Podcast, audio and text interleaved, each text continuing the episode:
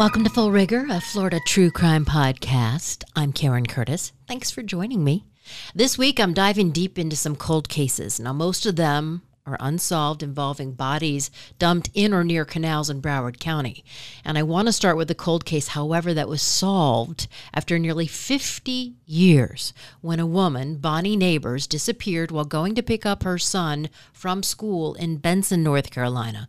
The suspect was identified in 2019 as 65 year old Larry Joe Scott. Detectives from the Johnston Sheriff's Office, along with detectives from the Florida Department of Law Enforcement, arrested Larry Joe Scott, age 65, formerly of Benson, on charges of the first degree murder and kidnapping of Bonnie Neighbors. Now, that is the Johnston County Sheriff Steve Bizzell from North Carolina. And boy, was he relieved to solve this case. I am humbled for the part that we have played in this, and I am thankful that God gave me the vision and the heart 12 years ago to reopen a, a case where justice had been far too long delayed. So, 33 year old Bonnie Neighbors disappeared in December 1972 while on her way to pick up her son from school. Now, after an extensive search, the mother of two from Benson was found slain in an abandoned migrant worker housing unit.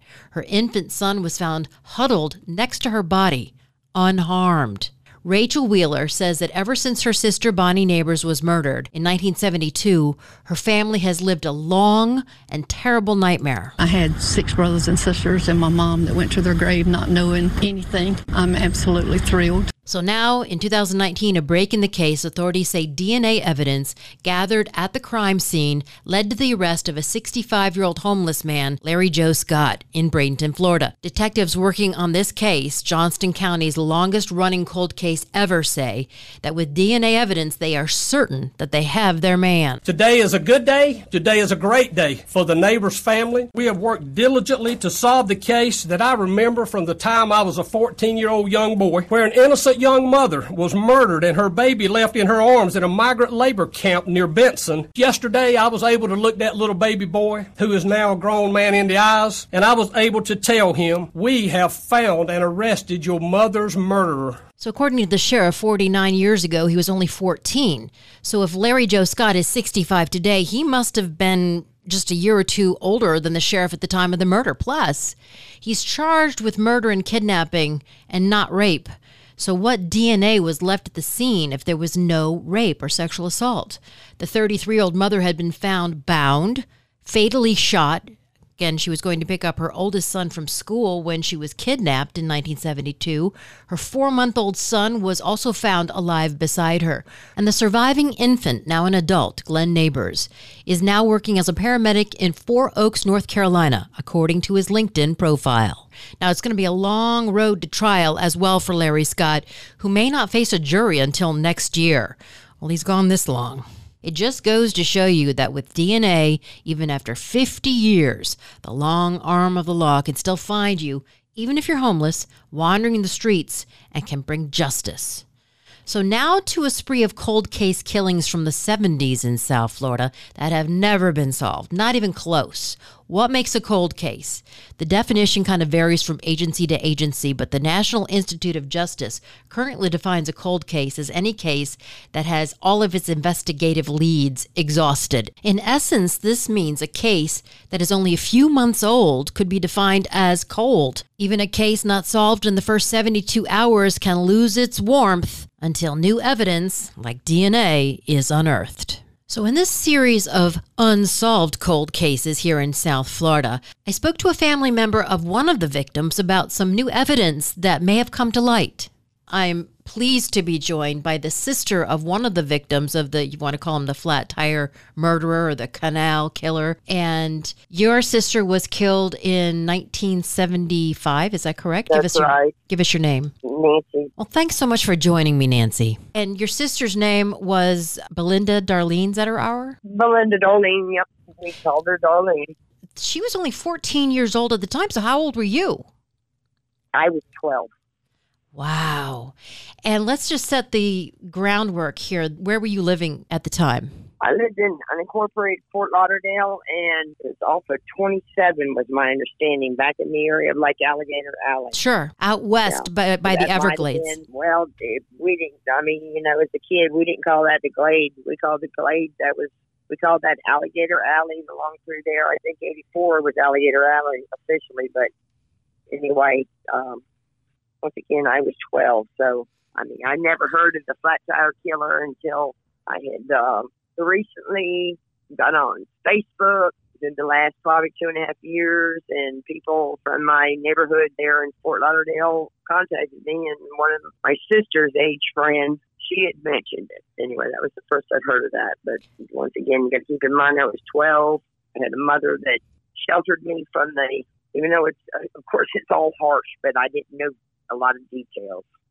Yeah, I mean, this guy was known as in the press as the flat tire killer because there were many of these killings were associated with a tire being flattened and then he would attack the the female. And then Well, the, see, neither one of them had cars, yeah, and I it was also called the Tooth Fairy Killer. Did you hear that one? Nope. And then the South Dade serial killer. His first kill, his first known kill, was June of 1975, and his last assumed kill was August 1996. And we just don't know who this person is.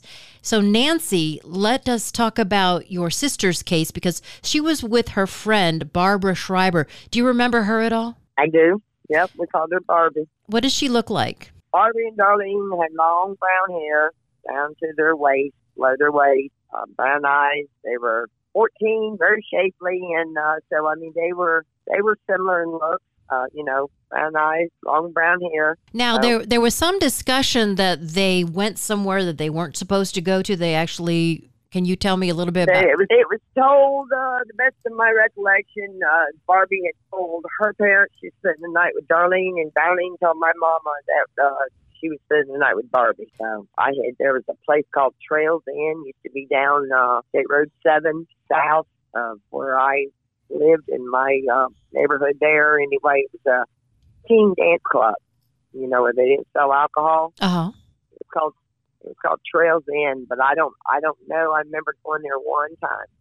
Heck, my sister had brought me, So but um, what happened? She wasn't home for that night, and then your mom. well, she wasn't home, so obviously my mother wasn't concerned because she was spending the night, or supposedly spending the night, and I really don't know the details on it because, of course, I'm just going by my memory. And once again, I was young. Next afternoon, and then I think it was the next day, my mother had uh, gotten a call and from the police. In fact, I was spending the night with my grandma and grandpa, and I remember the first night, my mother, of course, wasn't. There was nothing said, and I, I remember correctly, it was uh, not the next day, but the following day. I remember knowing that uh, that my sister more or less was missing Mhm. uh, yeah, um, which you know, my mother was very strict, and uh, you know, there's you, you came in on curfew. you know what I'm saying? Right. So what I have is that the 14 year old friends left the Schreiber house. So that would have been Barbie's house in Hollywood on the evening of June 18th. And they told Barbie's mom they were going to spend the night at their friend Valerie's house. I don't really like recollect the name Valerie, but that doesn't mean too much. And then the next morning, a family out on a fishing trip found their bodies. Do you remember this? Lying side by side along the canal parallel to Highway 27, approximately oh. four miles north of Andytown, an outpost for truckers and fishermen that no longer exists there. Right. Okay. I remember in Andy Town now. That's you. Yep. Okay. And each had been shot with a large caliber bullet, like a 45. And there was a lot of blood at the scene, and investigators believe that both girls were killed right on the spot. And they were found fully clothed, and there were conflicting reports as to whether they were sexually assaulted. But one article did say that there was no conclusive evidence, but one girl was found wearing her underwear backward. Well, I found out later. Um, see, my mother, my grandmother, and then my oldest sister passed back in 2011. 2011, anyway. When all that after that happened, I found out from my aunt. We were talking probably a year or so later, and it was did brought up that they were raped, and I never knew that. So Oh, I, I was never, I was never told that. But that's uh, you know, once again, that's information I got from my aunt. So- who was much older than me. Valerie That's said right. that that they learned the girls never made plans to sleep over and that they used their excuse they wanted to go somewhere without their parents knowing. And then there were That be conflict. right.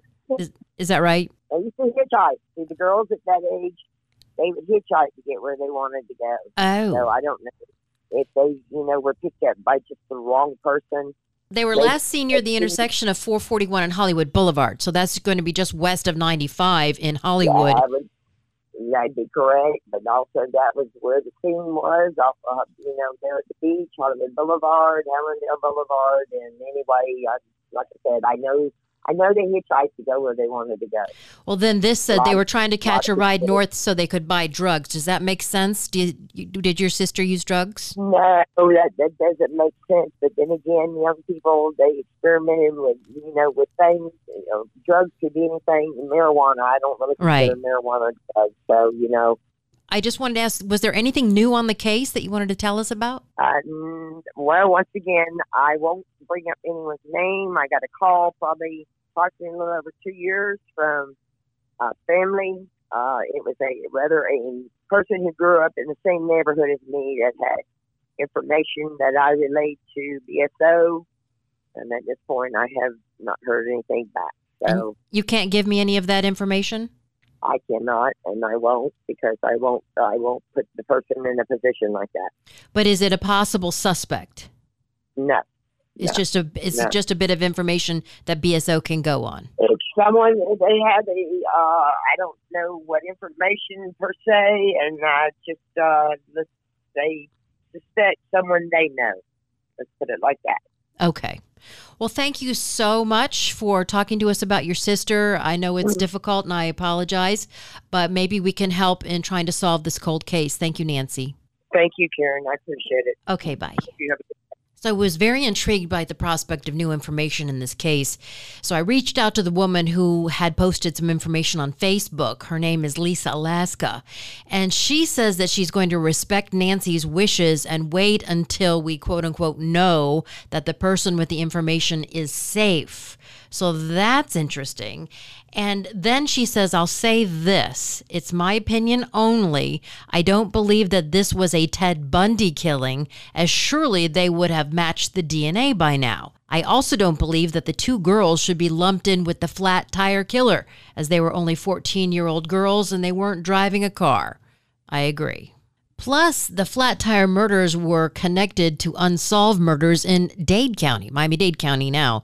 Uh, in Florida in 1975, investigators theorized that the killer flattened the tires or deflated them of the victims' vehicles and offered them assistance before killing them. And all of the murders took place in the vicinity of Cutler Bay. Well, these girls were killed in Hollywood in Broward County, which is about an hour north of that area. Now, the possible victims included five women, and they lumped these two girls in with them. The others are Ronnie Gorlin, she was 27, Elise Knapp, 21, Barbara Stevens, 23, and then you've got Barbie and Belinda, or should I say Darlene, lumped in with them, and the cases remain unsolved. Now, Ronnie Gorlin and Elise Knapp were both murdered in July of 1975. Now, you recall that Barbie and Belinda were killed in June of 75. And homicide detectives were convinced that there was a connection between the two killings. The assistant medical examiner of Dade County connected the three other cases to the same killer in August of 2011. Now, Barbara Stevens was murdered at her home in Palmetto Bay in February of 1975. Barbara Schreiber and Belinda Zetterauer were high school classmates, but that was in Broward County. Now, this case stems from Florida all the way out to California, where the officials there believe the suspect acted alone, moved from coast to coast, and was responsible for more than 30 unsolved homicides. Does that sound familiar? Sound like somebody you might know? How about Ted Bundy?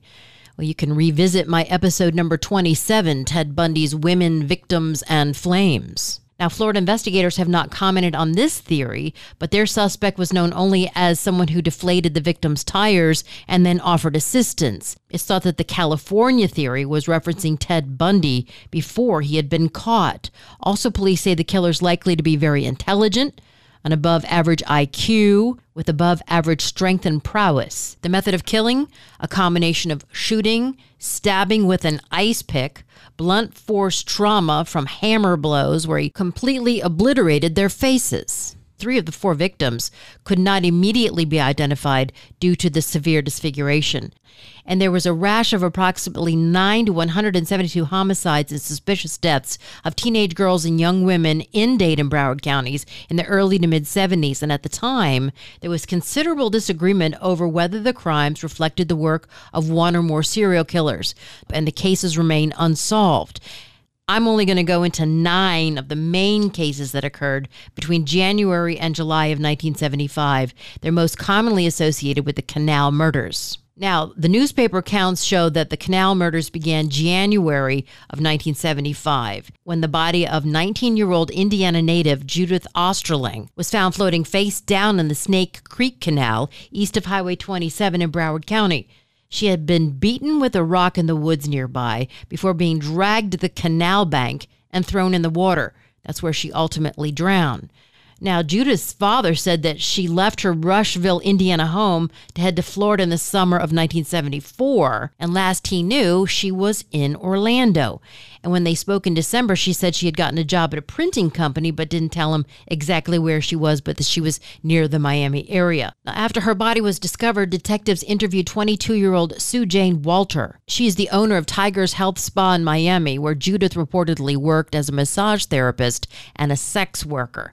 So she wasn't a printer, she was a hooker. She claimed that she fired the girl on the day of her disappearance, that was January 25th, and she doesn't know what happened to her after that, but she relied on hitchhiking to get around, just like Barbie and Belinda. And detectives came to believe that she probably got into a car with the wrong stranger and was killed as a result.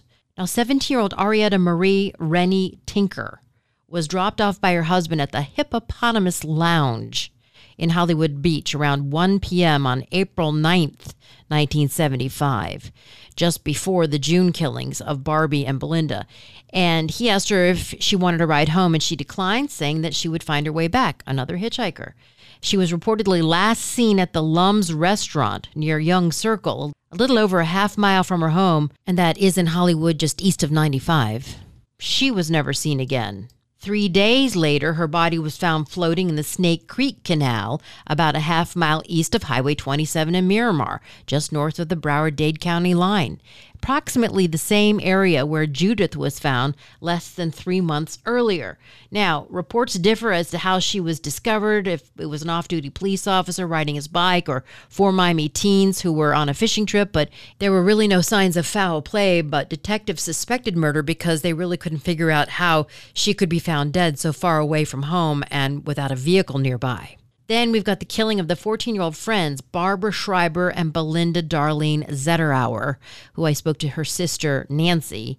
And immediately there was concern that the fatal shooting of those two girls was connected to the earlier murders, but not that of Barbara Stevens or Arietta Tinker. Instead, investigators were searching for any link to the murder of 19 year old Nancy Lee Fox, whose body was pulled from the same canal just four days earlier and only 100 to 200 yards from where the two 14 year olds were discovered. She had been struck over the back of the head with a blunt object and then choked before being tossed in the water. Then fears heightened more on July 10th when a family vacationing from Fort Myers spotted an arm sticking out of the Highway 27 canal about 10 miles south of where Barbie, Belinda, and Nancy were found. The body was quickly identified as Robin Leslie Loesch, a 14 year old girl who was reported missing by her parents just two days earlier when she failed to return home from summer classes at Stranahan High School.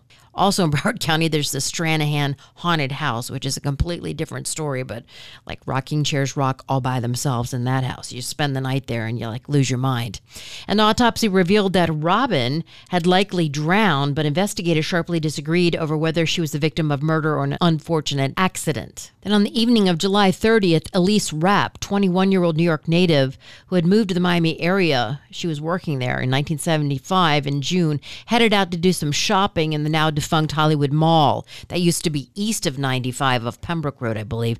The next morning, a man grading a dirt road spotted Elise's body floating in the Graham Canal, just 10 blocks from where Another victim was found the week before, Ronnie Sue Gorlin. She stopped at the Asthmatic Children's Foundation in North Miami Beach to catch up with some old co-workers. She was telling them about her new wedding plans and that she was going to pass by the 163rd Street Shopping Center before heading to Parkway General, which is down south by the Golden Glades, at 2 p.m. to meet with her mother, who was being treated for a stomach bug, but she never showed up at the hospital. That night, a security guard called North Miami Beach police to have a rental car towed after he found it abandoned with a flat tire, blocking traffic in the parking lot of Burdines. The next morning, the surveying crew stumbled across her nude body floating in the Graham Canal in northwest Miami Dade County. An autopsy revealed she was raped and sexually mutilated before drowning in the canal. What a way to go. So Elisa's body was found floating in the Graham Canal just 10 blocks from where Ronnie was found. She was wearing only a gold chain necklace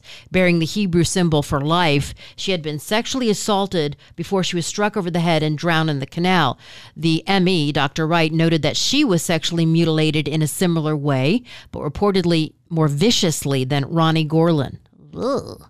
Later that night, her car was found abandoned in a parking lot at the Sears Hollywood Mall. One of the tires was flat.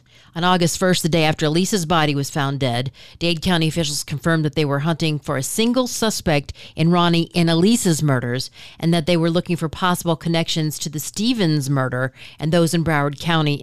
So the search for a serial killer was now in full swing. But no one has ever been found, identified, or arrested in any of these cases, some that involved a flat tire in a parking lot, all of them seemingly involved a body found in or around a canal. So it's really kind of a mystery. So back to the Stranahan House. It's the home of Fort Lauderdale pioneers Frank and Ivy Stranahan. It was built in 1901 as a trading post and converted into a residence for them uh, in 1906. It's the oldest surviving structure in Broward County, and people say this thing is haunted. The home has long been known for its creepy, haunted vibe. It's now run as a museum. Depressed and destitute after the Florida land boom bust of 1926 left him and his investors Broke Stranahan committed suicide when he jumped into the river that flows in front of the home and drowned himself. His widow, Ivy Stranahan, lived in the house until she died in 1971 at the age of 90. Now, reports of Frank's ghost haunting the home surfaced mere days after his death. One report says a clock that had not been working began ticking and chiming on its own the week after Stranahan took his own life. Other reports say Ivy's ghost also wanders the home. And some people have told me very mysteriously, all of a sudden, you can smell the scent of a perfume that wafts through a room. Possibly Ivy was wearing Shalimar.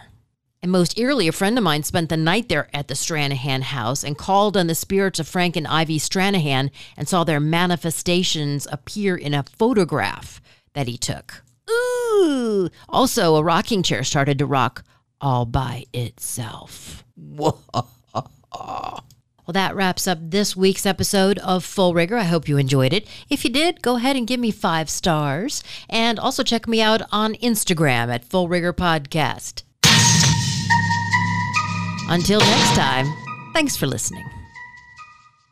To be your best every day, you need proven quality sleep every night.